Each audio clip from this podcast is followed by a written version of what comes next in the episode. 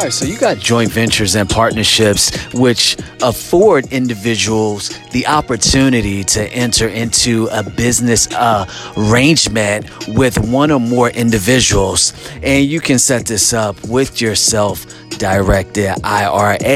And this is really a fantastic tool, you all, to allow individuals to join forces and then to actually build upon their wealth and the expense as each person contributes funds to not only cover the purchase, but also to look at the expense as it arises. So the difference is that a partnership is generally a long term arrangement, while a joint venture is generally just um, limited period of time or a specific investment.